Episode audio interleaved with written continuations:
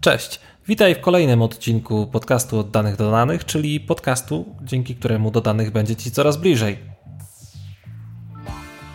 W poprzednich odcinkach tłumaczyłem Ci, dlaczego dane są tak istotne w procesie podejmowania decyzji biznesowych i wiemy to już od wielu lat. Dlatego hurtownie danych mają już za sobą dobrych 30 lat obecności na rynku i było wiele pomysłów i wiele koncepcji, w jaki sposób można je budować, tak żeby dostarczać jak najlepszą wartość e, z danych, które posiadamy.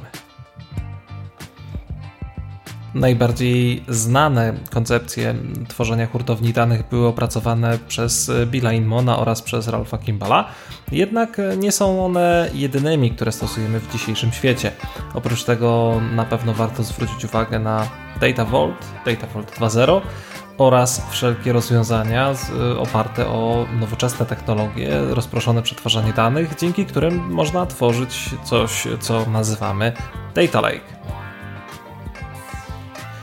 I właśnie o tym będziemy rozmawiać w dzisiejszym odcinku, a jest to odcinek wyjątkowy, ponieważ po raz pierwszy w historii naszego podcastu nie będę o tym opowiadał sam, ale na moje pytania odpowiedź udzieli mój pierwszy gość.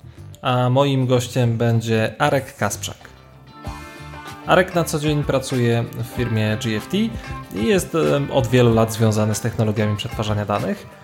A oprócz tego prowadzi własny blog, prowadzi zajęcia na e, Uniwersytecie Adama Mickiewicza oraz jest autorem e, kursu online, w którym możecie nauczyć się zaawansowanego korzystania z języka SQL. Zapraszam Was więc na moją rozmowę z Arkiem. Miłego słuchania.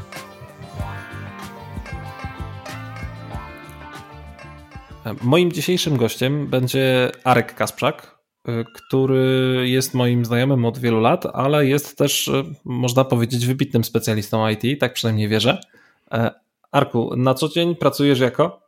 Cześć Marcinie, cześć wszystkim, bardzo dziękuję za zaproszenie. Aktualnie pracuję w firmie GFT jako Tech Advisor, czyli taka osoba, która dba o to, aby firma rozwijała skille, które są potrzebne w naszej branży, które są potrzebne na rynku i które są potrzebne naszym klientom. Brzmi nieźle. Oprócz tego wykładasz też na uczelni, konkretnie jest to Uniwersytet Adama Mickiewicza. Tak, zgadza się. Jest to od kilku lat już e, prowadzę zajęcia z zaawansowanego SQL-a na studiach podyplomowych. Jest to bardzo fajna, bardzo fajne doświadczenie, które, do którego musiałem się mocno przygotować, natomiast daje masę frajdy i masę satysfakcji. E, to czujemy się podobnie, bo ja jestem również wykładowcą na tym samym kierunku studiów, e, tylko wykładam trochę inne przedmioty. Prowadzisz też e, własny blog. O czym pisałeś ostatnio? Tak, prowadzę blog, który się nazywa Ocean Danych. Ogólnie blog dotyczy oczywiście technologii przetwarzania danych, natomiast od czasu do czasu lubię pisać o troszkę innych rzeczach, które aktualnie mnie interesują lub e, z którymi się zderzam e, podczas pracy zawodowej.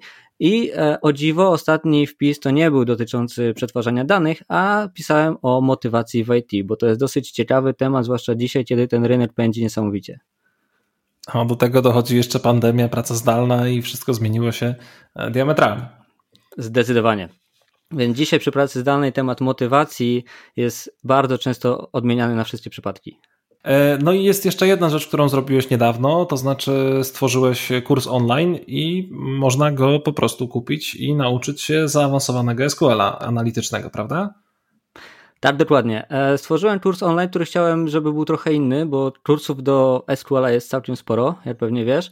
Natomiast e, dużo tych kursów uczy tego od A do Z, od podstaw, przez też znajomość baz danych. A ja stwierdziłem, że nie zawsze, żeby korzystać ze SQL-a trzeba być mistrzem świata z baz danych, więc e, podszedłem troszkę inaczej. Chciałem stworzyć kurs, który mówi o tym, jak analizować dane przy użyciu SQL-a, nawet jeżeli nie wiemy, co jest pod spodem, bo dzisiejsze narzędzia pozwalają nam zbierać dane z wielu źródeł, więc myślę, że taka umiejętność się zdecydowanie przyda nie tylko deweloperom, nie tylko ludziom stricte związanym z kodem, ale również na przykład analitykom. Dziękuję bardzo za to wprowadzenie. Dzisiaj porozmawiamy o tematach y, związanych innymi z analityką oraz SQL-em.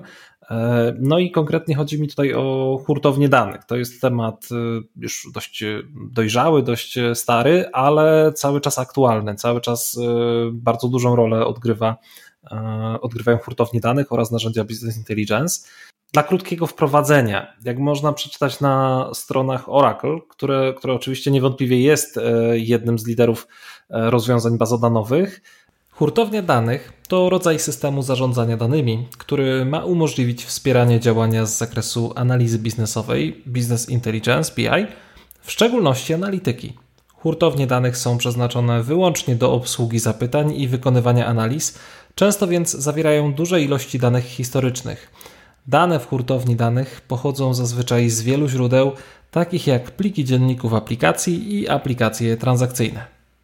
Więc widzimy, że różnią się trochę od y, takiej klasycznej, tradycyjnej, transakcyjnej, relacyjnej bazy danych i w związku z tym budowanie tych hurtowni nie jest zadaniem trywialnym i od samego początku tak naprawdę było trudno zdefiniować, do czego one służą, jak mają wyglądać. Wiemy, że głównym celem hurtowni ma być wspieranie właśnie decyzji biznesowych za pomocą zebranych danych i odpowiednio przygotowanych danych, ale no, dzisiaj po tych 20-30 latach od ich powstania znamy już wiele modeli i koncepcji. Natomiast od samego początku nie było jasności, która z tych koncepcji jest wiodąca, która jest najlepsza. Najpierw były przynajmniej dwie, czyli koncepcja Inmona oraz Kimbala. Czy mógłbyś je dla nas opisać i pokazać takie podstawowe różnice między tymi dwoma podejściami? Jasne, bardzo chętnie. E, zacząłbym od tego, że jeżeli rozmawiamy o tych dwóch koncepcjach, to pierwsze, co się rzuca w oczy, to jest to, że podchodzimy zupełnie inaczej do modelowania danych. U Inmona modelujemy w sposób znormalizowany, tworzymy model znormalizowany, a Kimball tworzy e, model wielowymiarowy. I teraz to jest pierwsza rzecz, która się rzuca w oczy, natomiast nie jest to tak, że to jest e, jedyna różnica. To z czegoś wynika i często właśnie skupiając się tylko na tej różnicy, tracimy tak naprawdę sens, gdzie ten, e, ten ciężar tej różnicy jest. I w przypadku Inmona mamy sytuację taką, że Inmon mówi tak, weź wszystkie dane, które masz e, u siebie w systemach, wszystkie źródła i ściągnij do, do swojej hurtowni, zbuduj model znormalizowany, Dzięki temu masz jedną wersję prawdy, masz dane elementarne i dopiero w następnej warstwie jakby hurtowni buduj data marty, które będą e, potrzebne dla biznesu, które będą potrzebne dla raportowania. Natomiast Kimball podchodzi zupełnie inaczej. Kimball mówi: najpierw idziemy do biznesu, pytamy, hej, jakie dane potrzebujecie, jaki raport potrzebujecie. Na tej podstawie budujemy data marty i dopiero je zasilamy, czyli te data marty z takich różnych wymagań tworzą nam hurtownię. One oczywiście się ze sobą łączą gdzieś tam na wymiarach, natomiast to jest zupełnie inne podejście. Kimbala podejście to jest tak zwany bottom-up, czyli zaczynamy od biznesu i budujemy hurtownię, a Inman mówi najpierw pozbierajmy te dane, które mamy i na tej podstawie zbudujmy bardzo holistycznie tą hurtownię i będziemy wydzielać odpowiednie dane, które będzie biznes mógł używać. E, czyli można powiedzieć, że Inmon kładzie nacisk na to, żeby najpierw mieć dane, a potem z nich coś zrobić, a Kimball odwrotnie, żebyśmy najpierw wiedzieli, co chcemy zrobić z naszymi danymi, a dopiero później zamodelować je, załadować i zacząć przetwarzać i analizować, tak? Dokładnie tak jest, jak mówisz.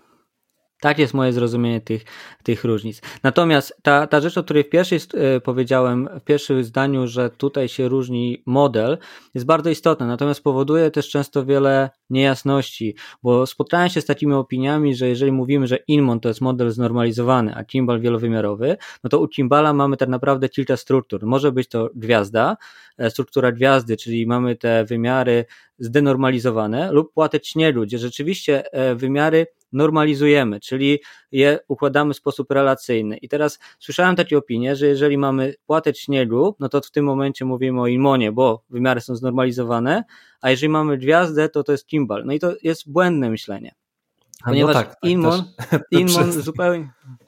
Tak, dlatego Inmon, y, tak, ma model znormalizowany, ale zupełnie inaczej podchodzi do samej budowy hurtowni. I to, ta różnica tylko na wymiarach to nie powoduje, że tutaj już się przełączamy pomiędzy tymi dwoma podejściami. Tak, przyznam, że, że, że dla mnie takie stwierdzenie było bardzo odważne i zaskakujące. Nigdy się z tym wcześniej nie spotkałem. Czy znasz jeszcze jakieś różnice w tych podejściach? Coś, co mm, bardzo różnicuje hurtownię według Kimbala i hurtownię według Inmona? E, znaczy, to co różnicuje, znaczy te różnice, które wspomniałem, to moim zdaniem są główne różnice, natomiast one mają swoje konsekwencje. No bo jeżeli Inmon buduje hurtownię w taki sposób, że zbiera wszystkie dane, no to on podchodzi bardzo holistycznie do całej organizacji. Tych danych po prostu jest sporo i one są, ta hurtownia jest trudna w pierwszym momencie do zbudowania, bo musimy wziąć pod uwagę wszystko to, co mamy.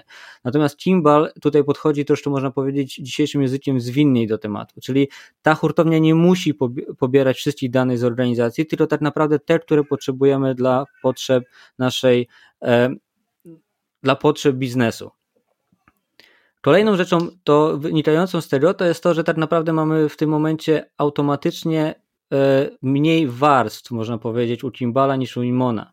Bo jeżeli Imon buduje nam tą warstwę hurtowni i do, dodatkową warstwą jest dopiero ta warstwa prezentacji czy data martów, które są używane do prezentacji danych do raportów, no to mamy tak naprawdę trzy warstwy. Mamy warstwę stagingową, gdzie zrzucamy dane z systemów, później mamy warstwę właściwą hurtowni i na końcu data marty. U Timbala ta jedna warstwa zanika, ponieważ my mamy, budując data marty, budujemy tak naprawdę właściwą hurtownię, czyli jeden dział powiedzmy wymaga takich danych, drugi innych, one się dziś przecinają na wymiarach.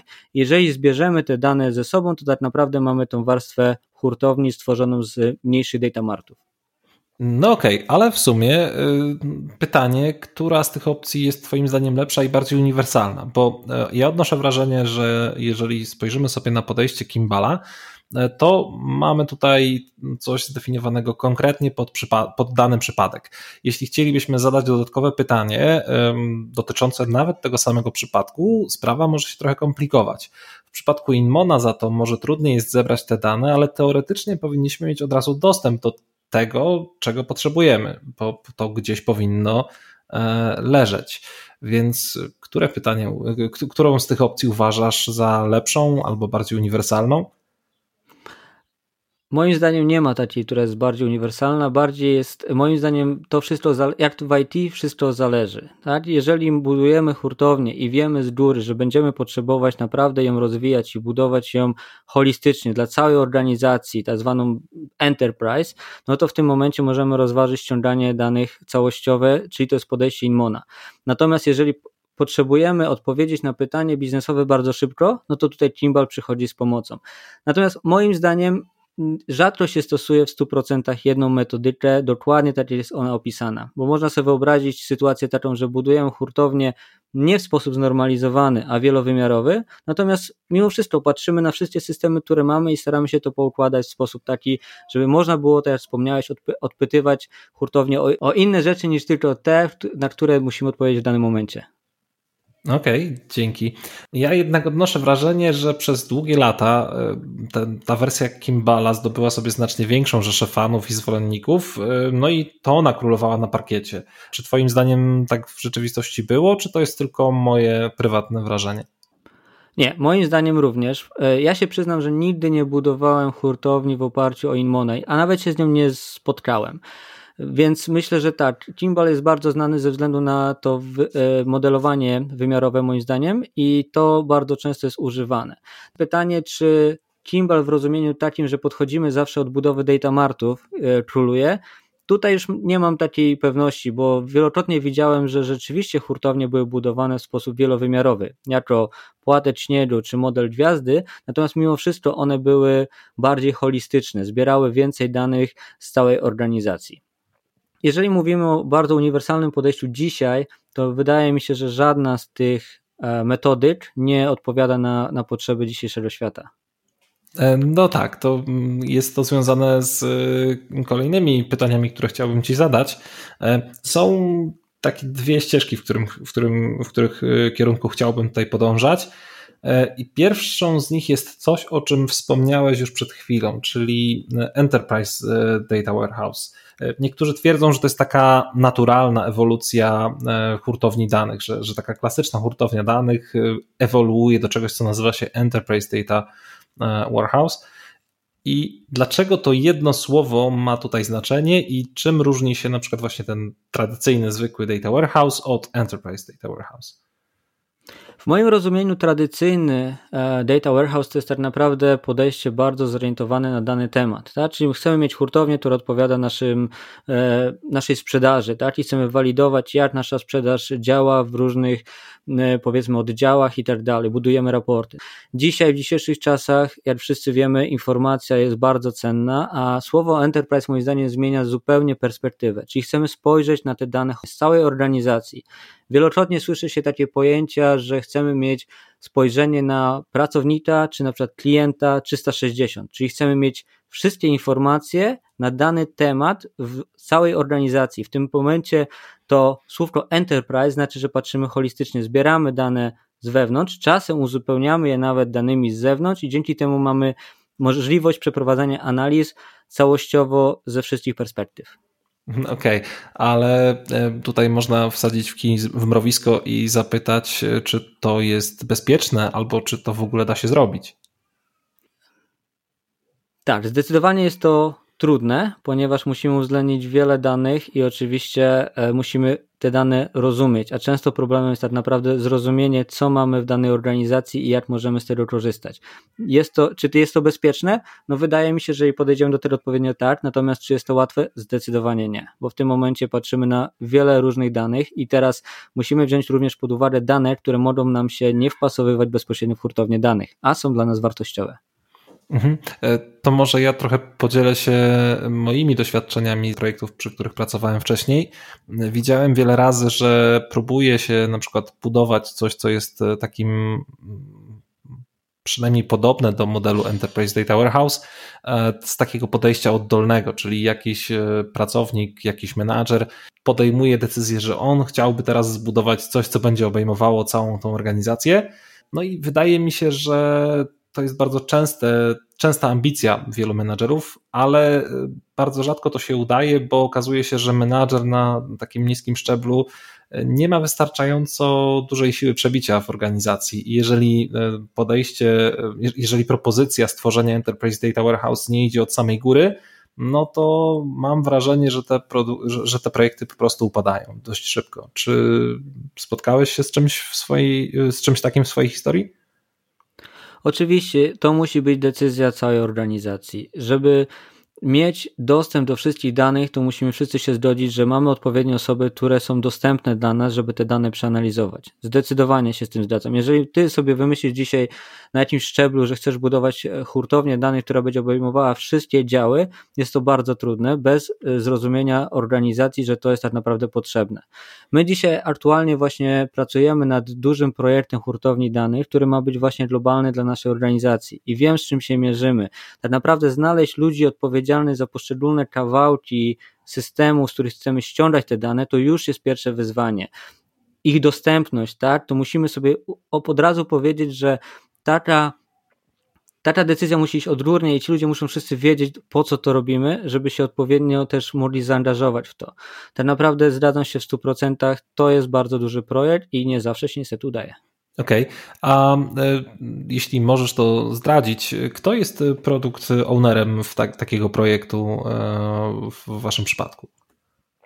No i to jest właśnie pytanie, które zawsze lubię zadać naszej organizacji, żeby była taka osoba jak product owner i to nie jest łatwe, bo spójrzmy na to z dwóch perspektyw. Tak? Z jednej strony chcemy mieć product ownera od biznesu. Chcemy zrozumieć, co ten biznes na koniec dnia potrzebuje, bo ok, budujemy sobie hurtownię danych, natomiast ona ma spełniać konkretne cele.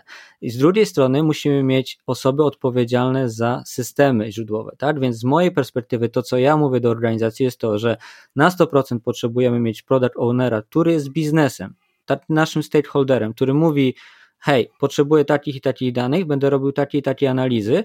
Z drugiej strony mówię, że nie wiem, czy nazwiemy ich product ownerami, czy nie, potrzebujemy osoby odpowiedzialne za dane działy w firmie. I mające wiedzę też o systemach źródłowych. Czyli jeżeli chcemy ściągać dane z HR-ów, to musimy wiedzieć z jednej strony, co HR-y na, chcą uzyskać z tych danych, korzystając z tej hurtowni, natomiast z drugiej strony chcemy wiedzieć o tych danych jak najwięcej, więc również musimy mieć osobę, która nam jest w stanie powiedzieć, do, do jakich systemów musimy zajrzeć i jakie dane możemy tam znaleźć. Okej, okay, dziękuję bardzo. Myślę, że to przynajmniej zarysowuje koncepcję Enterprise Data Warehouse. E, Jest jeszcze jedna rzecz, o którą chciałbym Cię zapytać, bo ostatnio bardzo często spotykam się z, taką, z, takim podejściem jak Data Vault. E, Data Vault 1 mm, albo Data Vault 2.0. E, czy mógłbyś nam wytłumaczyć, o co w tym wszystkim chodzi? Tak, oczywiście, jest to bardzo, bardzo fajna, fajna koncepcja.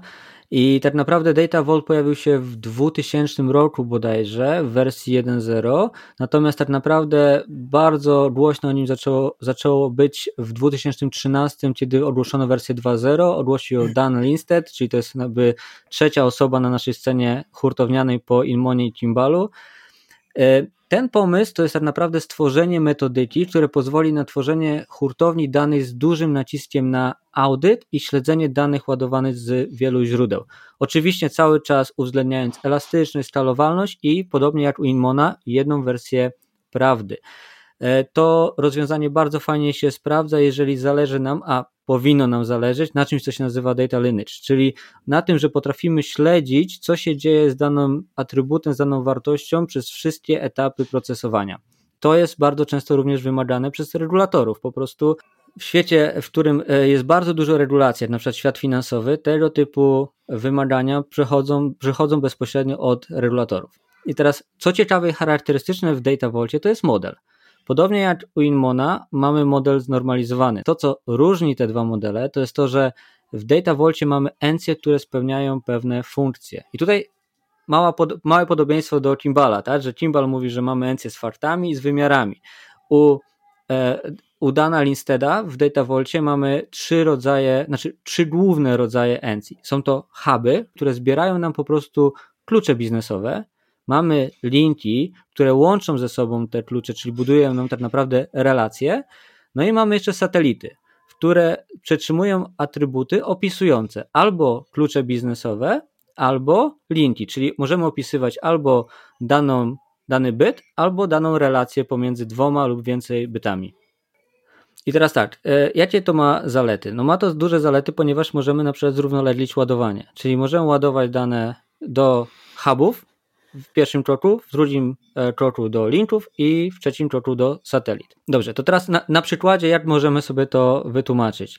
Jeżeli mamy na przykład hurtownię danych, która przechowuje innymi informacje o klientach i zamówieniach, no to huby będą nam przyjmować identyfikatory klientów i identyfikatory zamówień, linki będą nam łączyć klienta z zamówieniem, a satelita będzie nam opisywać. I teraz możemy opisać klienta jego atrybutami, na przykład imię, nazwisko, możemy opisać zamówienie tymi atrybutami, wtedy ta satelita jako encja jest przypięta do e, zamówienia, czyli do, do tego huba z zamówieniem, a również możemy wyobrazić sobie sytuację, gdzie mamy atrybuty, które opisują nam relacje, czyli połączenie już klienta z zamówieniem i wtedy taka satelita jest przypięta do linka.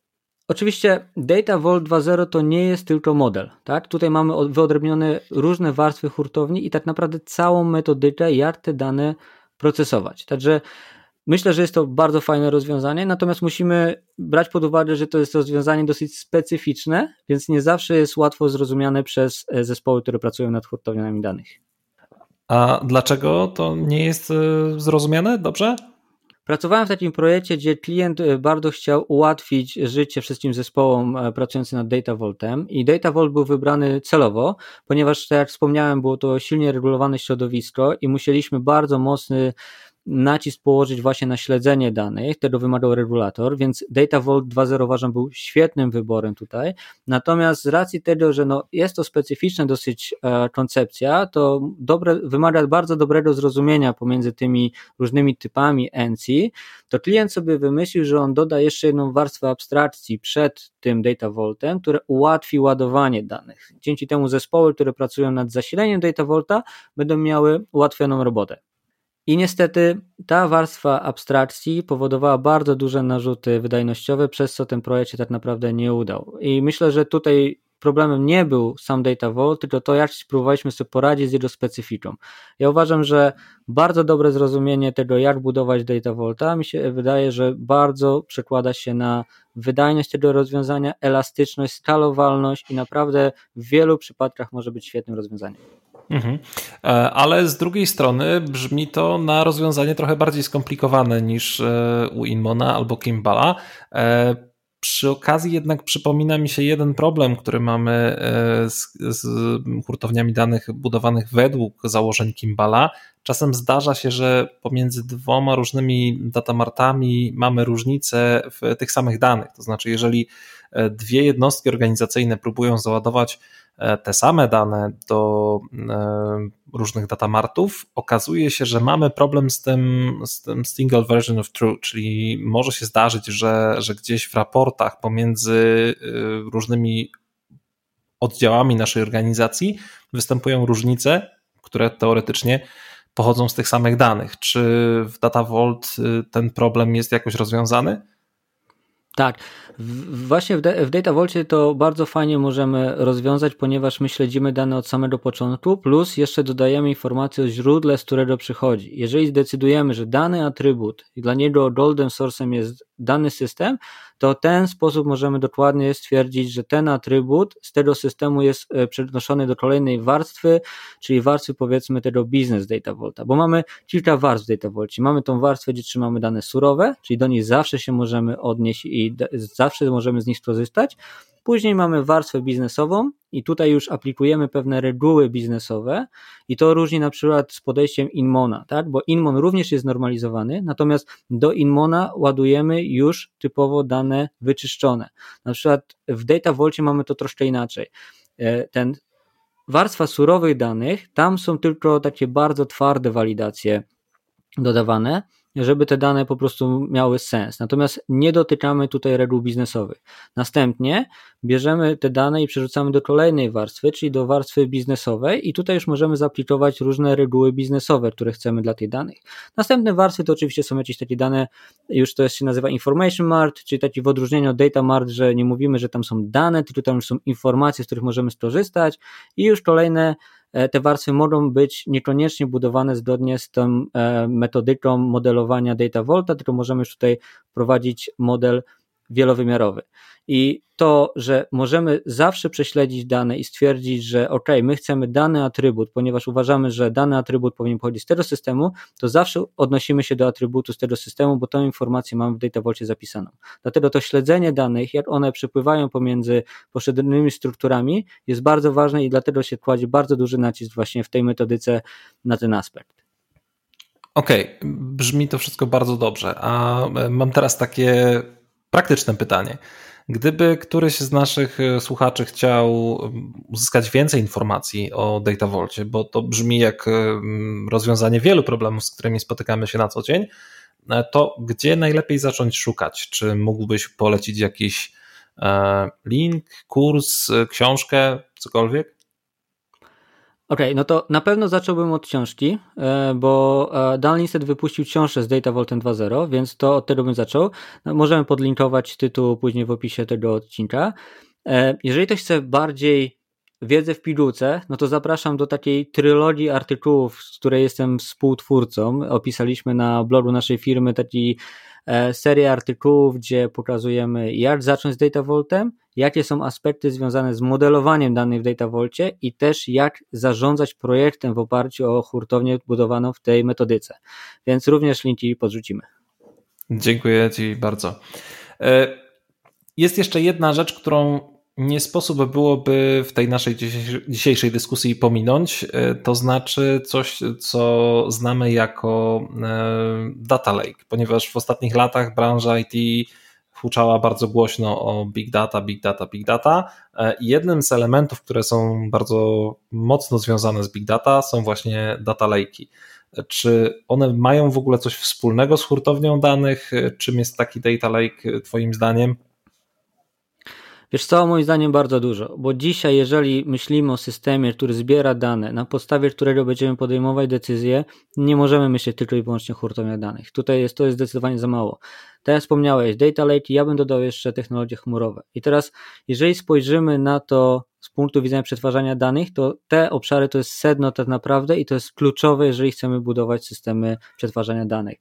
Patrząc trochę historycznie, no to w uproszczeniu, mieliśmy bazy, hurtownie i później, tak jak wspomniałeś, też e, branża zachłysnęła się troszkę tym big data, tak? Nawet powstało słynne powiedzenie pewnego profesora, że big data to jest jak seks nastolatków. Wszyscy o nim mówią, nikt tak naprawdę nie wie, jak to właściwie robić, każdy myśli, że inni to robią, więc wszyscy udają, że oni też. E, tak, słyszałem to e, wiele razy, ale przyznam, że dzisiaj z drugiej strony słyszę, że tyle się mówiło o big data, a dzisiaj jest cisza. E, okazuje się, że jednak po prostu ludzie nauczyli się robić big data e, i teraz to już nie jest e, taki głośny temat, o którym wszyscy starają się mówić, po prostu wszyscy robią to i nazywają to inżynierią danych. Zdecydowanie tak. I właśnie doszliśmy do tego etapu, że dzisiaj to się troszkę unormowało i po prostu wszyscy korzystają e, z Big Data odpowiednio i wiedzą, jak z tego tak naprawdę korzystać. No i teraz mamy dalszy etap, czyli dochodzimy trochę do, e, do rozmowy o, hurt, o hurtowniach danych budowanych w oparciu również o data lake, jak i e, wrzucanych w chmury. Tak? I teraz Dzięki chmurom i technologii chmurowej mamy i dzięki tak naprawdę separacji pomiędzy e, miejscem, gdzie przechowujemy dane, a mocą obliczeniową, możemy wykorzystać najlepsze rzeczy z tych różnych koncepcji, tak? czyli najlepsze rzeczy z koncepcji data lake'ów, najlepsze rzeczy z hurtowni danych i możemy to połączyć. Ale tak naprawdę, żeby zrozumieć, bo pytałeś o to, jak to się ma do hurtowni danych. Jeżeli, żeby zrozumieć, czym tak naprawdę to się różni i jak możemy to połączyć, to musimy nadać trochę kontekstu. Data Lake daje nam mnóstwo możliwości i elastyczności. Na przykład możemy trzymać dane nieustrukturyzowane, tak? czyli powiedzmy nawet pliki binarne. Drugą rzeczą, y, moim zdaniem bardzo ważną, to jest tak naprawdę aspekt patrzenia na schemat danych, a dokładniej moment, w którym nad tym schematem się zastanawiamy. W hurtowniach mieliśmy ustalony z góry schemat. Czy pójdziemy z metodyką Inmona, Kimbala, Data Volta, no to mamy jakiś schemat zbudowany. Oczywiście on powinien być tak, e, efektem jakichś analiz, procesów, danych, systemów i tak dalej. Oczywiście różnie z tym bywa, natomiast taka jest idea. Całość się nazywa tego podejścia scheme on write, czyli z góry wiemy, jaki będzie schemat, do którego zapisujemy dane. Z kolei przy użyciu data lake'a mamy tak zwany scheme on read, czyli o tym, jak dane będą ustrukturyzowane, decydujemy w momencie ich odczytu, czy to do prezentacji, czy do dalszego procesowania.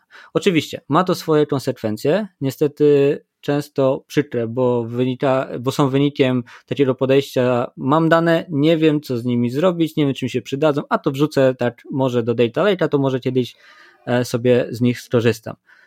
Tak czy inaczej, moim zdaniem te koncepty się łączą. To oczywiście jest inny sposób patrzenia na dane, natomiast uważam, że dzisiaj możemy wyciągać i łączyć e, najlepsze elementy z obu koncepcji. Mhm, tak, y, ja bardzo lubię też takie porównanie, e, które mówi o tym, że jeśli chcemy zjeść rybę na obiad, e, to lepiej jest iść do sklepu rybnego i wziąć rybę, która leży na półce, niż pojechać nad jezioro i próbować złowić tę rybę. I Hurtownia danych jest takim odpowiednikiem sklepu rybnego, gdzie wszystko jest już wyłożone na półki, gotowe do skonsumowania, po prostu trzeba to wziąć, przyrządzić i, i zjeść, a w przypadku um, takiego data lake'a my musimy sobie te dane gdzieś tam złowić e, i następnie trzeba jeszcze wiedzieć, jak przetworzyć e, tą informację, jak tą rybę e, przygotować przed podaniem. To jest dużo bardziej skomplikowane. Więc, więc bardzo, bardzo lubię po prostu to porównanie. Myślę, że ono fajnie pokazuje e, główną różnicę między, między koncepcją data lake'a a koncepcją hurtowni danych.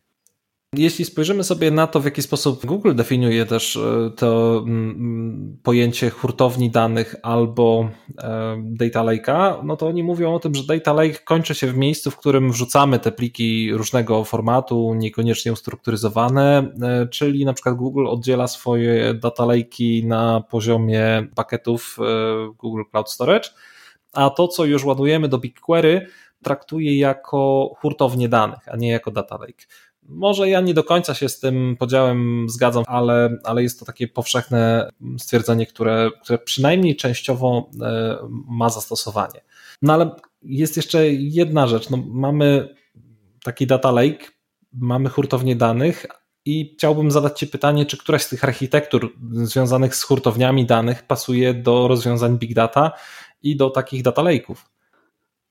Wiesz co, jakbyśmy spytali tych wszystkich panów z tych, e, o tych metody, tak? czy to Inmona, Kimbala, czy Dana Listeda, tak naprawdę pewnie każdy by nas próbował przekonać, że fajnie można zaaplikować to w chmurach, w data lake'ach i tak dalej, nawet Data Vault 2.0 teoretycznie jako metodyka uwzględnia duże dane. Natomiast moim zdaniem żadna z tych wymienionych architektur na dzień dzisiejszy w 100% nie rozwiązuje problemu. E, dzisiaj na przetwarzanie danych musimy spojrzeć trochę szerzej, tak? Choćby na, niż tylko z punktu widzenia hurtowni danych oczywiście. Choćby dlatego, że mamy dane strumieniowe. I tutaj teraz już musimy się zacząć zastanawiać nad zupełnie innymi problemami. I tutaj wchodzą w grę zupełnie inne pojęcia, zupełnie inne koncepty, zupełnie inne architektury, takie jak architektura Lambda, Kappa czy Delta. Tak? Oczywiście to jest pewnie temat na inną rozmowę. To, na co chciałbym zwrócić uwagę bardzo mocno, to jest to, że aktualne rozwiązania pozwalają nam uniknąć ograniczeń, które mieliśmy w hurtowniach danych i pozwalają nam kapitalnie połączyć te właśnie duże dane z modelami relacyjnymi. I myślę, że Google trochę w tę stronę idzie, że łączy tutaj, ok, tu jest hurtownia danych wbudowana na Data Lake'u. Choćby nawet Data Bridge podchodzi do tego bardzo ciekawie i nazwał ten element hurtowni danych Lakehouse'em, czyli takim domkiem nad jeziorem. Czyli jeżeli chcemy sobie to wyobrazić, to mamy hurtownię danych, w której wyobrażamy sobie to taki magazyn, gdzie mamy wszystko poukładane na półkach, idealnie dopasowane, bo mamy model i wszystko fajnie działa. Z kolei w jeziorze danych to mamy pełną głębię, tak? Wrzucamy tam co bądź, tak? No nie powinno się tak robić, no ale reguła jest taka, że możemy tam wrzucić wszystko, czyli możemy tam zakopać wszystkie dane, tak, tylko musimy się trzymać reguł. Również jeśli zarybiamy jakieś stawy, to też trzymamy się pewnych reguł, żeby z stawu nie zrobiło się bagno, a, a pojęcie data swamp e, też jest znane wielu specjalistom. Zdecydowanie tak. Natomiast jeżeli już mamy w tych data lake'ach e, potężne e, ilości danych, no to ten domek nad jeziorem w rozumieniu data bridge'a to jest taka próba ustrukturyzowania tego, co mamy w jeziorze, czyli niekoniecznie wszystkiego, ale jednak może część wartość. Czyli taka architektura może wyglądać tak, że do chmury, do data lake'a ładujemy to, co potrzebujemy i zarówno batchowo, jak i strumieniowo. Te dane możemy przetwarzać tam jak chcemy, tak? Czy za pomocą cluster Hadoopa, jobów sparkowych, ETL i, i nawet same e, data lake mają swoje warstwy, tak? Mamy warstwę brązową, gdzie wrzucamy dane surowe, mamy warstwę srebrną, gdzie są te dane przefiltrowane, no i mamy warstwę złotą, która idzie już do biznesu, czyli mamy już takie tak naprawdę dane wartościowe z punktu widzenia biznesowego.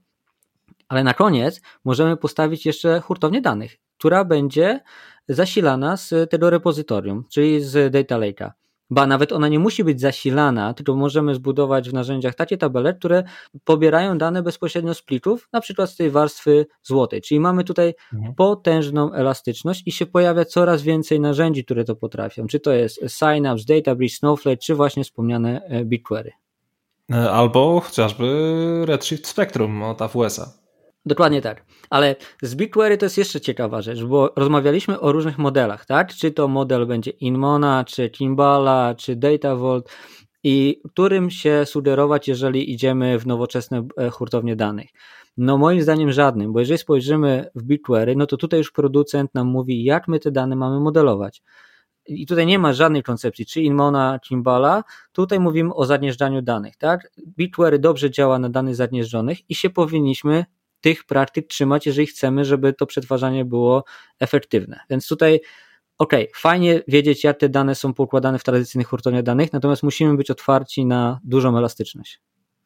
Tak, i to jest w ogóle temat na jeden z e, odcinków, który mam w planach opublikować w najbliższym czasie, bo e, to zagnieżdżanie, normalizacja czy denormalizacja e, mają swoje zalety, mają swoje wady i w jednym z kolejnych odcinków chciałbym do tego bardzo jasno i bardzo mocno nawiązać.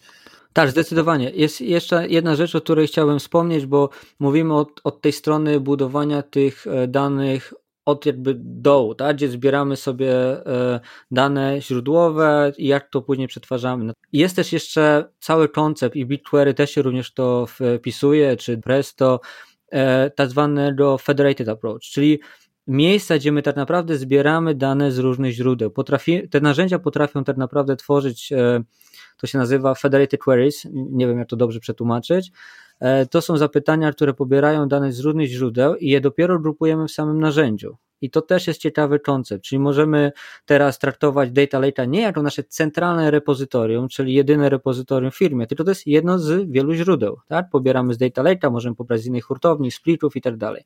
Także myślę, że na to warto zwrócić uwagę. Niemniej jednak mamy tutaj bardzo dużą elastyczność, tak? ale no, z tym się wiążą też kolejne wyzwania. No bo teraz, chyba dzisiaj, dużo bardziej niż kiedykolwiek musimy położyć nacisk na procesy związane z zarządzaniem danymi, czyli ogólnie pojęty data governance. Przy tych rozwiązaniach, które dają nam mnóstwo elastyczności, te architektury, które wykorzystują data lake'i, to staje się tak naprawdę krytyczne. Choćby pierwsze z brzegu katalogowanie danych. No, co z tego, że mamy super elastyczność w postaci data lake'u, tak mówię, że wrzucamy tam wszystko, no, żeby uniknąć tego barna, no to musimy wiedzieć, co w nich możemy znaleźć i jak to znaleźć. Wcześniej, jak mieliśmy hurtownię danych, troszkę sama hurtownia na nas to wymuszała. Oczywiście była to dobra praktyka mieć dalej katalog danych, natomiast tutaj było mniejsza elastyczność, więc mniejsza szansa na stworzenie takiego e, badzienka. No właśnie, no i jeszcze dochodzi kwestia bezpieczeństwa danych, bo e, jeżeli wszystko jest dostępne w jednym miejscu, to zaczynamy mieć problem z separowaniem uprawnień do poszczególnych datasetów e, i mogą się pojawić potencjalne problemy z naruszeniami zasad bezpieczeństwa. Dlatego właśnie data governance jest tutaj super istotny, żebyśmy wiedzieli, do których e, części naszego data lake'a powinniśmy dawać dostęp e, poszczególnym osobom czy poszczególnym e, grupom. Zdecydowanie tak. Powiedzmy, że z pytań, które przygotowałem do Ciebie e, na dziś, zadałem już wszystkie, ale zakładam, że możesz mieć jeszcze jakieś wolne wnioski, wolne spostrzeżenia, którymi chciałbyś się na koniec podzielić. Wiesz co, tak naprawdę byłyby to dwie rzeczy, które mi chodzą po głowie. E, nie wiem, czy się zgodzisz, ale moim zdaniem nie powinniśmy w 100% się ograniczać do danej koncepcji, danej architektury. Dzisiaj e, to się tak szybko zmienia, że fajnie jest rozumieć, jak te architektury działają i te wzorce, natomiast wszystko musimy przyłożyć do naszego problemu, do problemu, który musimy rozwiązać. Myślę, że nie jest tak, że zawsze jakaś wybrana architektura w 100% będzie świetnie pasowała, więc nie ograniczajmy się tym. Korzystajmy z dobroci z każdej koncepcji, i, a, ale wybierajmy takie, które najlepiej pasują do rozwiązania naszego problemu. I świetnym przykładem jest to, jak te hurtownie ewoluowały. Tak? Na początku mieliśmy hurtownie, później w big data wszyscy przestali myśleć o hurtowniach, na zasadzie wszyscy teraz robimy duże dane. I zobacz, hurtownie wracają w nowej odsłonie, postaci właśnie tych takich house'ów, mniejszych hurtowni, które można bardzo łatwo postawić na danych zgromadzonych na przykład w data lake'u. E, to jest jedna rzecz. A druga, takie moje przemyślenie, że technologia to jest jedynie narzędzie. Taki trochę bardziej wysublimowany młotek. Sama w sobie nie niesie żadnej wartości. Może to zabrzmieć dziwnie, ale ja uważam, że technologia jest bezwartościowa tak długo, jak nie rozwiązuje jakiegoś problemu, którego nie, mógł, nie mogła rozwiązać inna technologia, lub ta nowa rozwiązuje to w sposób bardziej efektywny. Także myślę, traktujmy tę technologię jako narzędzie, a skupmy się na rozwiązywaniu problemów. Arku, bardzo dziękuję Ci za to, że poświęciłeś nam swój czas i za wyjaśnienie tego złożonego tematu. Oczywiście wiemy wszyscy, że to jest tylko wierzchołek góry lodowej i jest jeszcze dużo rzeczy, których nie byliśmy w stanie poruszyć, nie byliśmy w stanie omówić ale jak wspominałem, w kolejnych odcinkach na pewno będę starał się poruszyć wiele z tych tematów. Mam nadzieję, że dzięki Tobie słuchacze lepiej zrozumieli teraz podstawy y, hurtowni danych, architektur hurtowni danych i będą wiedzieli od czego zacząć i gdzie zacząć szukać. A to jest jednym z głównych y, celów tego podcastu. Chciałbym też bardzo zachęcić naszych słuchaczy do czyta czytania Twojego bloga i skorzystania z Twojego kursu. Więc jeszcze raz bardzo Ci dziękuję za udział w dzisiejszym odcinku. A ja bardzo dziękuję za zaproszenie i mam nadzieję, że e, to, co tutaj opowiadałem, było wartościowe. E, niesamowicie wartościowe dla mnie było też wymiana e, z Tobą spostrzeżeń, bo uważam, że takie rozmowy, takie dyskusje przynoszą bardzo dużo wartości, kiedy patrzymy trochę na, na, na te rzeczy z innej perspektywy. Także jeszcze raz bardzo dziękuję za zaproszenie i liczę, że rzeczywiście przyniosłem trochę wartości i słuchacze skorzystają z tego, co tutaj mówiliśmy. Świetnie. To dzięki i do usłyszenia. Do usłyszenia, cześć. I to jest już koniec dzisiejszego odcinka. Zapraszam Was na kolejne odsłony i zachęcam do subskrybowania mojego podcastu, oraz do śledzenia strony na LinkedIn albo na Facebooku.